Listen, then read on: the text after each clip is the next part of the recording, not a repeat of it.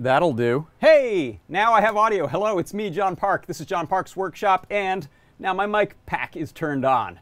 So that makes all the talking go from me to you. Uh, welcome.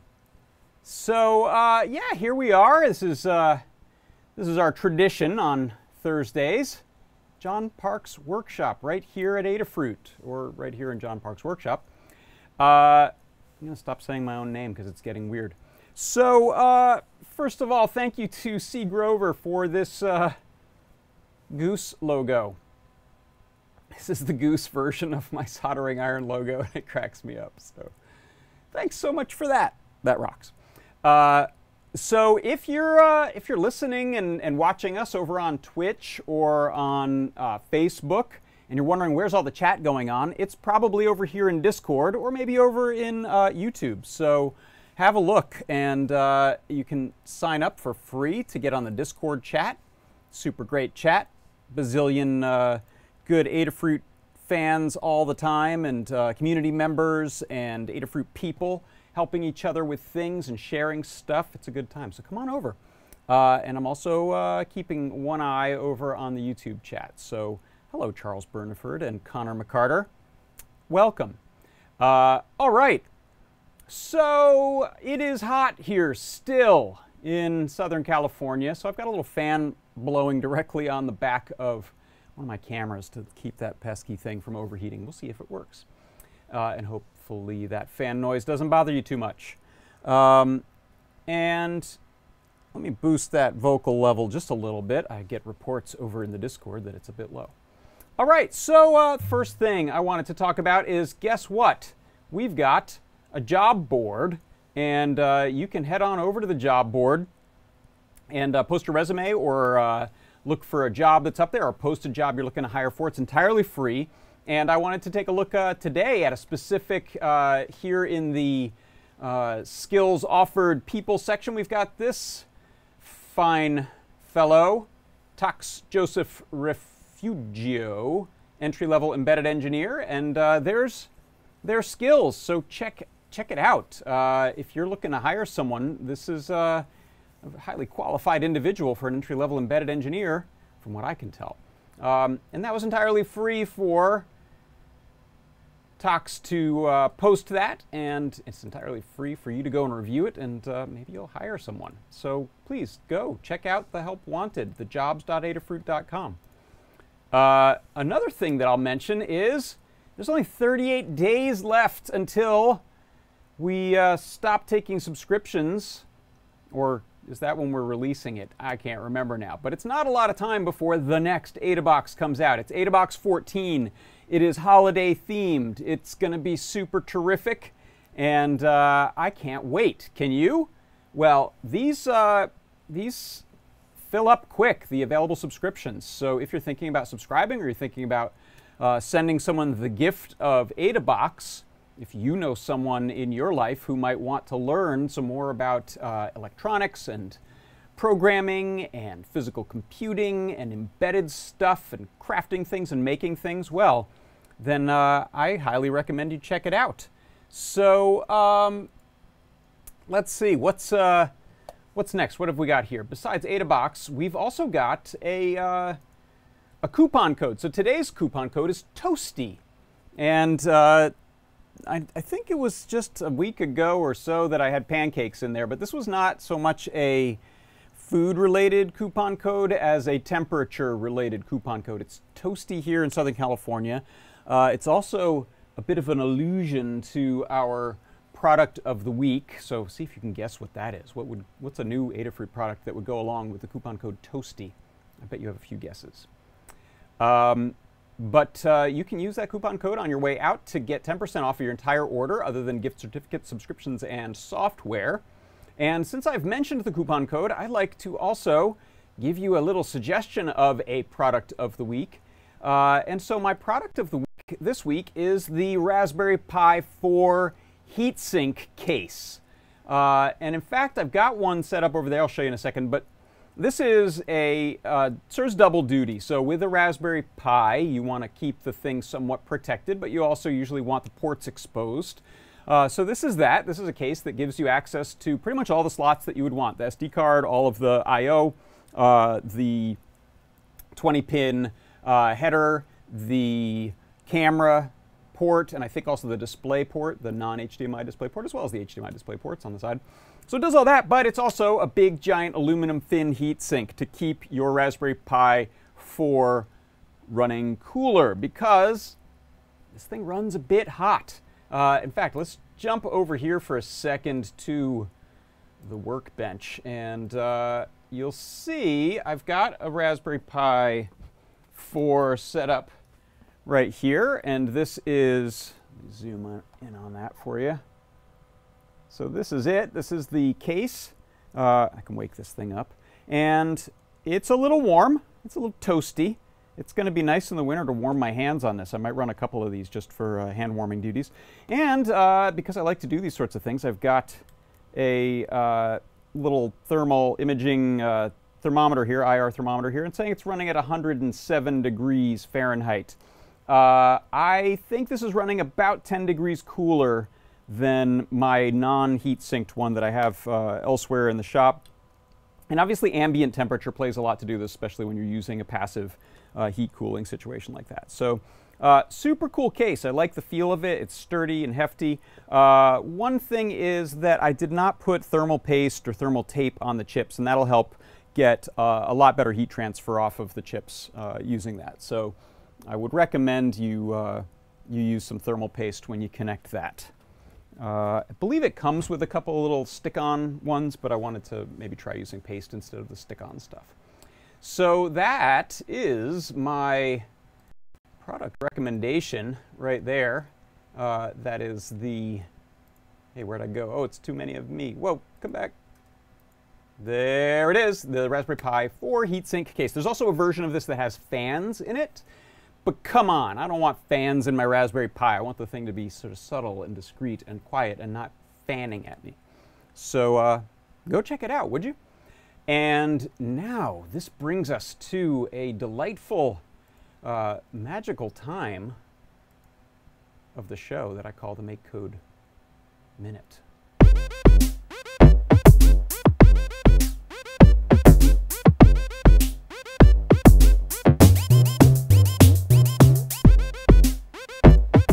All right, so for the MakeCode Minute today, I wanted to show you a sort of a combination lock that I built using uh, MakeCode and a Circuit Playground Express.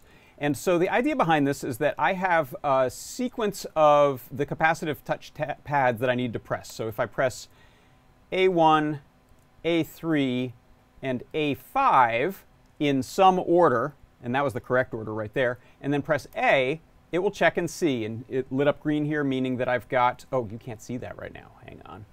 Uh, let's make this real big. There you go. So A1, let me do it out of order. A5, A3, that's not the correct order, which we'll find out when we press this button. We get red LEDs.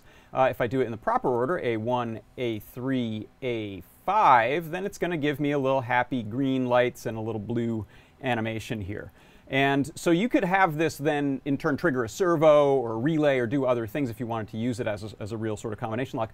But I wanted to show you how you can make something like this. Um, there are probably plenty of ways, but the way I chose to do it was I created a couple of these arrays. And I have one that's called the code, and it's a three um, um, uh, array of three members, and they are one, three, five. So that's actually the order that I decided my combination is going to be right now. And then I have this sort of empty list of three zeros that is where I'm going to plug in my attempts.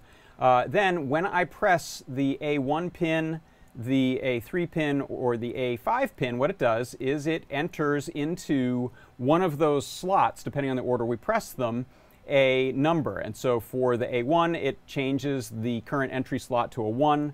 Uh, then we change the entry to a 3 with the A3 and a 5 with the A5. And then when we go ahead and press the um, A button to check, what we do is we check and see, okay, are we at the third entry? Have three things actually been pressed?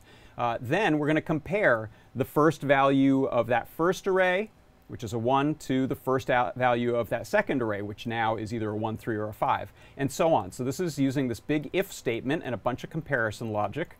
Uh, and then depending on the answer of that, we either get a high tone and green LEDs followed by the animation, or we get a low tone red and the um, uh, return to the original state. So let me just show you this real quick on an actual, uh, how about that view of it. So right now, uh, I've got, I had one already pressed, so it's going to fail. And now I'm going to make it successful. So A1, A3, A5, and it gets me the happy result. And so that is how you can create a little combination lock using make code running on the Circuit Playground, Circuit Playground Express. And that is your make code minute.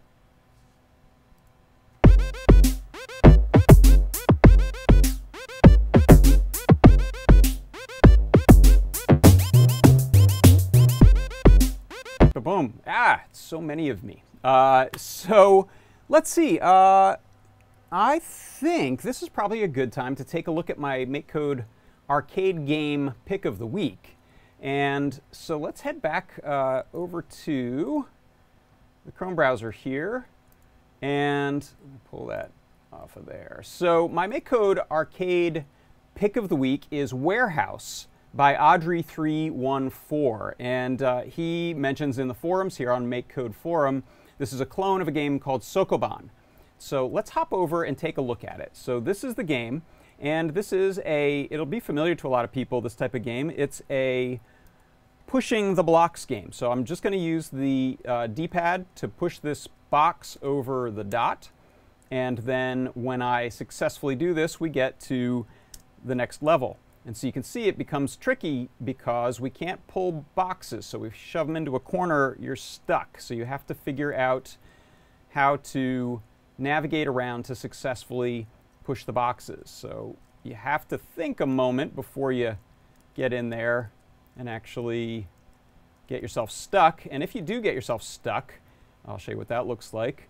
So let's say I push this one down. There's no getting that back out now. I can't pull. Uh, you can just hit the B key on your controller and it resets the level. So it's a lot of fun. There are actually 15 levels to play.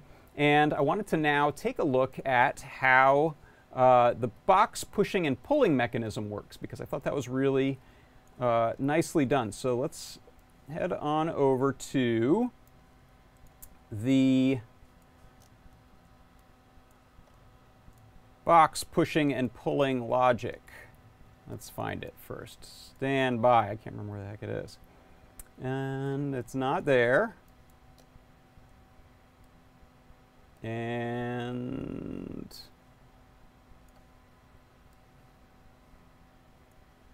totally lost it. That's all building it.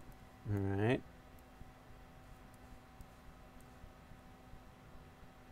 Okay, here they are.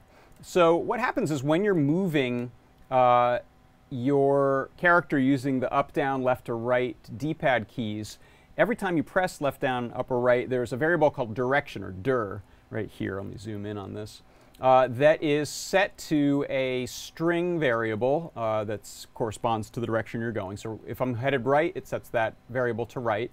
Um, and if there's a, uh, collision or an overlap which is detected between the character and the block, uh, which is called the Sokoban here, uh, then it will, as long as the, the block isn't blocked by a wall, it will change the, the box's direction uh, by a certain number of units on X or Y. So if you're heading down, it goes down four units, uh, which is the um, or the orientation of the system, the coordinate system is uh, y heads from the upper left corner is x and y, and down and right is uh, positive values. And so uh, it works really effectively. You can see here as I move the character around, he actually overlaps for a moment, and then the box gets pushed the, based on the direction you're going, which works really well. And there's no built-in mechanism for doing this. There's not a um, move objects block inside of make code. But if you go ahead and download this and play it around for a little while and then take a look at the code, you can uh, maybe get an idea of a way that you could use this kind of pushing mechanism inside of a game. And uh, that is my arcade game pick of the week. It's called Warehouse by Audrey314, and I think it's quite excellent and a lot of fun. It'd be a lot of fun to play on the um, on one of these little devices like the PyGamer or the PyBadge, I think. Uh, so there you go. That was the MakeCode Arcade game pick of the week. All right, and uh, let's see. So far, my camera hasn't overheated over there, which is pretty great. Uh, I just have an old 120 millimeter case fan that I used to have inside of an overclocked gaming PC and 3D rendering PC many, many, many moons ago. Just have it kind of pointed at there to keep the airflow going. Maybe that'll work. Um, or I could take that Raspberry Pi case and slap it on the back. All right, so for the project build of the week, I wanted to uh, show you how the Bluetooth LE, uh, TFT Gizmo, and Circuit Playground Bluefruit devices can work when you want to do image transfer from our Bluefruit app on either iOS or Android through the air and over to the Circuit Playground uh, Bluefruit. And so um, I thought I'd actually show you what the uh, assembly of the, the gizmo looks like, as well as setting up the board for the first time. And so that's one of the reasons I have this Raspberry Pi over here on my workbench. So let's head on over here and we'll take a look at how this all works. So uh, let's see, do I have one? Yeah, I've got one I can show first. So let me show you the finished state of this. And I got to grab my phone too so I can beam an image.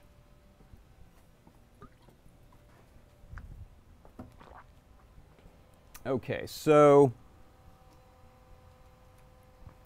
uh, right here I've got this little uh, Circuit Playground Bluefruit. I've got a battery on the back of it and I have a TFT gizmo. So I'm going to just plug the battery in, which I, I just have it uh, stuck on there with some double stick foam tape at the moment. And I'll plug in that battery and you'll see it's going to boot up and it says that it's advertising. Uh, so it's looking for a Bluetooth signal. Oh, turn the volume down on my delayed, lagged. Hello, everyone, uh, over in the, in the chats. All right, so what I'll do now, actually, let me switch these views for you, is I'm going to open up the Bluefruit app on my phone. Whoops, I didn't switch those, did I? There we go. And you can see that since this uh, Circuit Playground Bluefruit is advertising its uh, whereabouts and its existence over Bluetooth, and uh, I have filtered devices, so I only see UART-based devices, so I'm not going to see my uh, Fitbits and headphones and things like that. So I'll connect to the device, and then I'm going to go down to the image transfer, and you can see if I uh, use the default image that's loaded in here, I can send it as a 240 by 240 pixel image, which is uh, the size of the screen, so that'll, that'll fill it out and look nice. And I'll hit send here, and now over the air, oh, did this battery just? Oh, I don't know what happened. Something just happened. Let me restart that. That didn't work at all. That was a terrible demo. Okay, advertising, good. And connecting.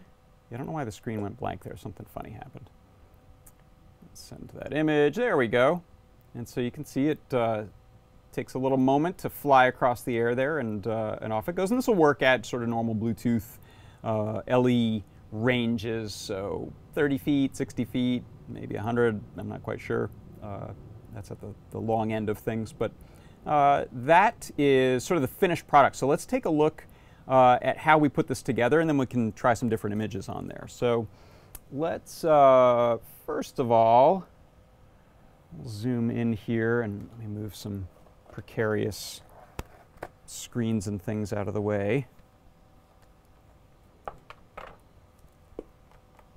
Keep waking up that Raspberry Pi. Okay, so here is my Circuit Playground Bluefruit. And this is the TFT gizmo. You can see I've even still got the screen cover on there. Um, and the Circuit Playground will be in its up orientation, which has the USB port up at the top. And if you flip it over, you'll see you want to be able to read both of these logos. So that's, that's uh, the 12 o'clock at, at the top or north on the uh, gizmo and the Adafruit logo and, and, words up at the top on the uh, Circuit Playground Bluefruit. And then those will go back to back like so. So you have the all the accessible buttons and, and such on the Bluefruit uh, pointed outward and the screen pointed outward here. And now what you do is we take a pile of these little 5 millimeter long M3 screws and you'll see that the gizmo, just like our prototype gizmo, has these surface mount soldered standoffs and they're both a mechanical and an electronic uh, electrical connection. And so what I recommend is at least throw in uh, a couple screws to start and rest those like that. And then you're to screw those in. And I'm to be super fancy and use this uh, electric screwdriver just because it's a lot of screws to put in. And I don't want to have you sit here watching me screw those in. Uh, so you can get them in sort of finger tight. You don't need to torque them down that hard. Uh, you wouldn't want to. And it also helps with alignment if you don't get them down uh, too, too, too tight before you get more screws in. So let's see here. It's funny, I felt weird about getting an electric uh, motorized tiny screwdriver and then realized, well, I don't mind using a big cordless screwdriver or drill in my regular life, so uh, why be snobby about using one in electronics? If it saves you time, it may be worthwhile. It's a luxury for sure. And I don't know which all connections are being used in this particular case, but I would just put them all in. Uh, I can't remember if there's maybe some redundant grounds you wouldn't necessarily have to put in. I have forgotten a couple screws before and it still worked just because I think things were touching uh, well enough. But ideally you'll use all 12 of these screws here that come with the kit. And that's, that doesn't go through every hole on the uh, Circuit Playground Bluefruit. There are a couple spots that don't on the sides here have a connection, and that's where we have a couple of JST connectors that you can plug in accessories to. And last one. Okay, so now uh, what I'll do is I'm going to go ahead and show you what the uh, UF2 loading looks like on this, in case you haven't done this before. So uh, what's running on here is uh, I'm going to be running an Arduino program but rather than compile it, what I can do is, zoom out a little bit.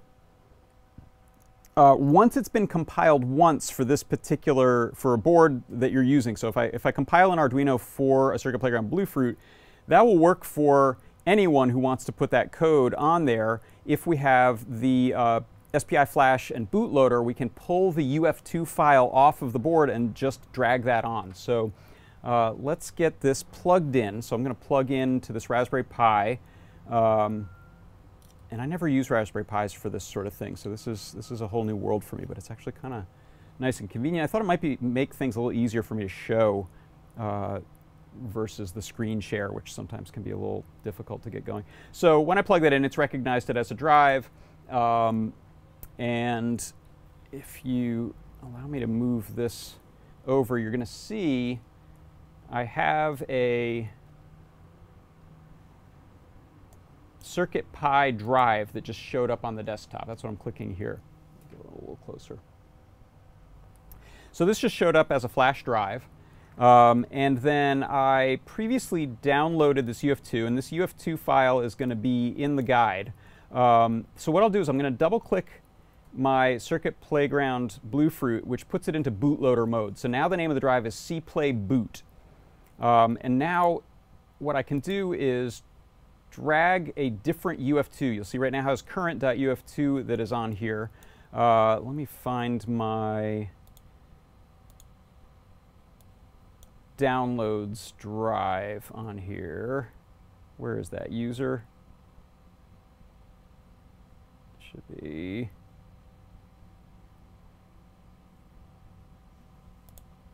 user no, where is the downloads? Someone help me here. I thought I had left it open. As you can see, I'm not used to using this. Uh, home.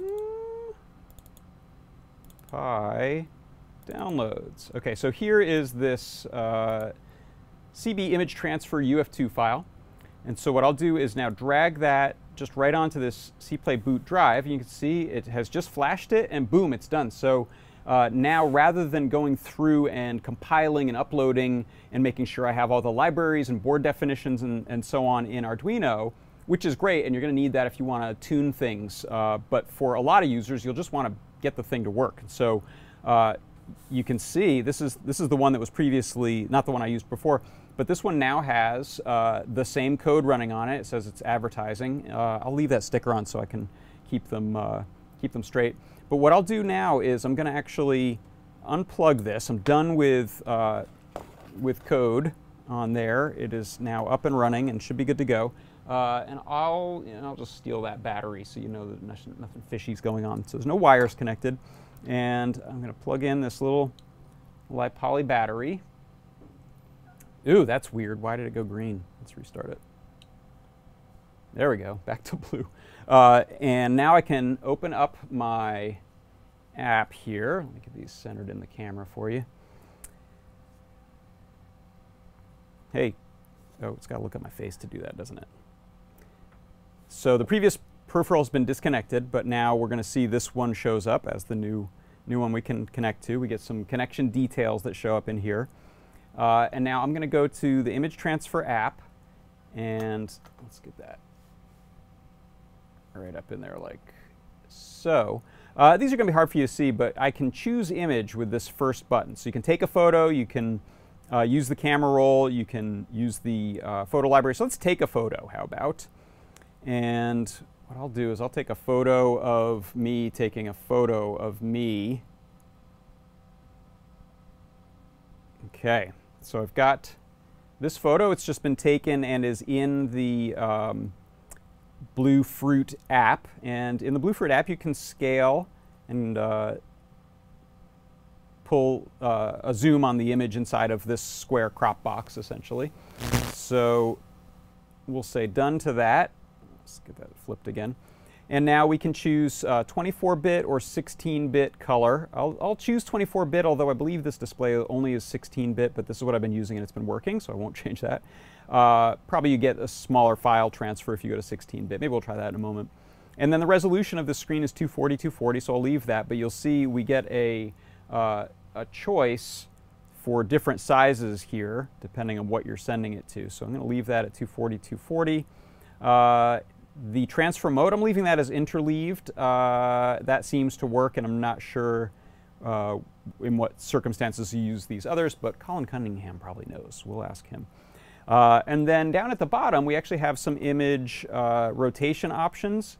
So you can flip the image if you're using the badge uh, as, a, as a lanyard or something and it happens to be rotated a different way than, than uh, sort of the default, then we can flip the image. Or if you import an image that's uh, got a rotation applied, you can transform it there. And then when we set send image, off it goes. And now we have this, uh, see if I get him to focus. It doesn't really want to focus. There we go. Uh, so there is my image uh, transferred onto the TFT gizmo. Um, so let's, how about we change image again, and I'm going to pick something from my camera roll uh, that will work well and be distinct. I think I have a picture of my beloved, whoops, uh, 3D printed goose that works well because it's got kind of a high contrast to it. So we'll get a nice close-up of a goose face there, carrying an X-Acto knife blade. And uh, so we take this and uh, set the image resolution down lower. Let's set it to 128 by 128 when we beam that, interestingly, we get the image, but we also get some, uh, some data on there. Uh, it says received 49,160 bytes in 0.81 seconds uh, at the speed of 60.39 kilobits per second. Uh, the size of the image, 128, 128, ready to receive new image. So that's kind of cool that we get uh, some little prompts and feedback there if you're uh, curious about that sort of thing. Um, but in practice, you will probably want to go to the full resolution there. And I'll resend that full goosey size. All right, and so um, that is the basics of using our image transfer. And you know our um, Bluefruit app for iOS and Android has a bunch of different functions. You can send UART messages back and forth with devices. You can use the controller for sort of D-pad-like controls on robots. You can use the color picker to change neopixels. Uh, but this is kind of a newer function. It's the first time I've used this. I don't think we've had a, a board before. Maybe we've had some uh, add-ons with feathers that can do this. I don't think I've done image transfer before, and I love it. It's very cool. Um, as you can imagine, you could probably do some uh, interactive badges if you're going to a conference and want to maybe allow people to connect to and send you purely wholesome, wonderful, happy, funny images. They might do that. Uh, hopefully, that's the kind of conferences you're going to. And uh, you can also, of course, use it in different types of uh, projects. You could have a backpack pin and show off things that you're, uh, you're interested in, your favorite band logo or something like that. Uh, and it can go into costumes or uh, props and things like that as well. So I'm sure there are lots and lots of in interesting uh, ways that people will use these. But if you, uh, uh, hopefully, if you were interested in learning how to set up the TFT gizmo on your Circuit Playground Bluefruit and then send images to it, then now you know. Uh, and so that pretty much wraps it up for the show today. Thank you for stopping by and hanging out with me here. I'm super glad that you were able to join me, and I'm also thrilled that uh, none of my cameras overheated, so that was nice. Uh, and so before I go, I will remind you that you can use the coupon code TOASTY if you want to get 10% off in the store. Head on over to Adafruit's store, buy some cool, great stuff, and you'll get 10% off at the end. Those are some good giveaways. If you put a certain number of uh, or a monetary value of items into your cart, uh, at different points you get different free things thrown in, which is super cool. Sometimes it's breadboards or a Gemma. Um, so go, go check out and see what we've got right now. Um, reminder that's not good on gift certificates, subscriptions, or software.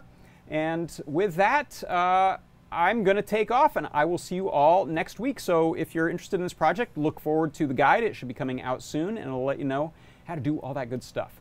Uh, and I will uh, be hopping over to the Discord to say hi. Hey, FX Music. Uh, he said, nice shirt. This is uh, Amulets, who does four track tape loop stuff. And I thought it was a super cool shirt, too. Thank you.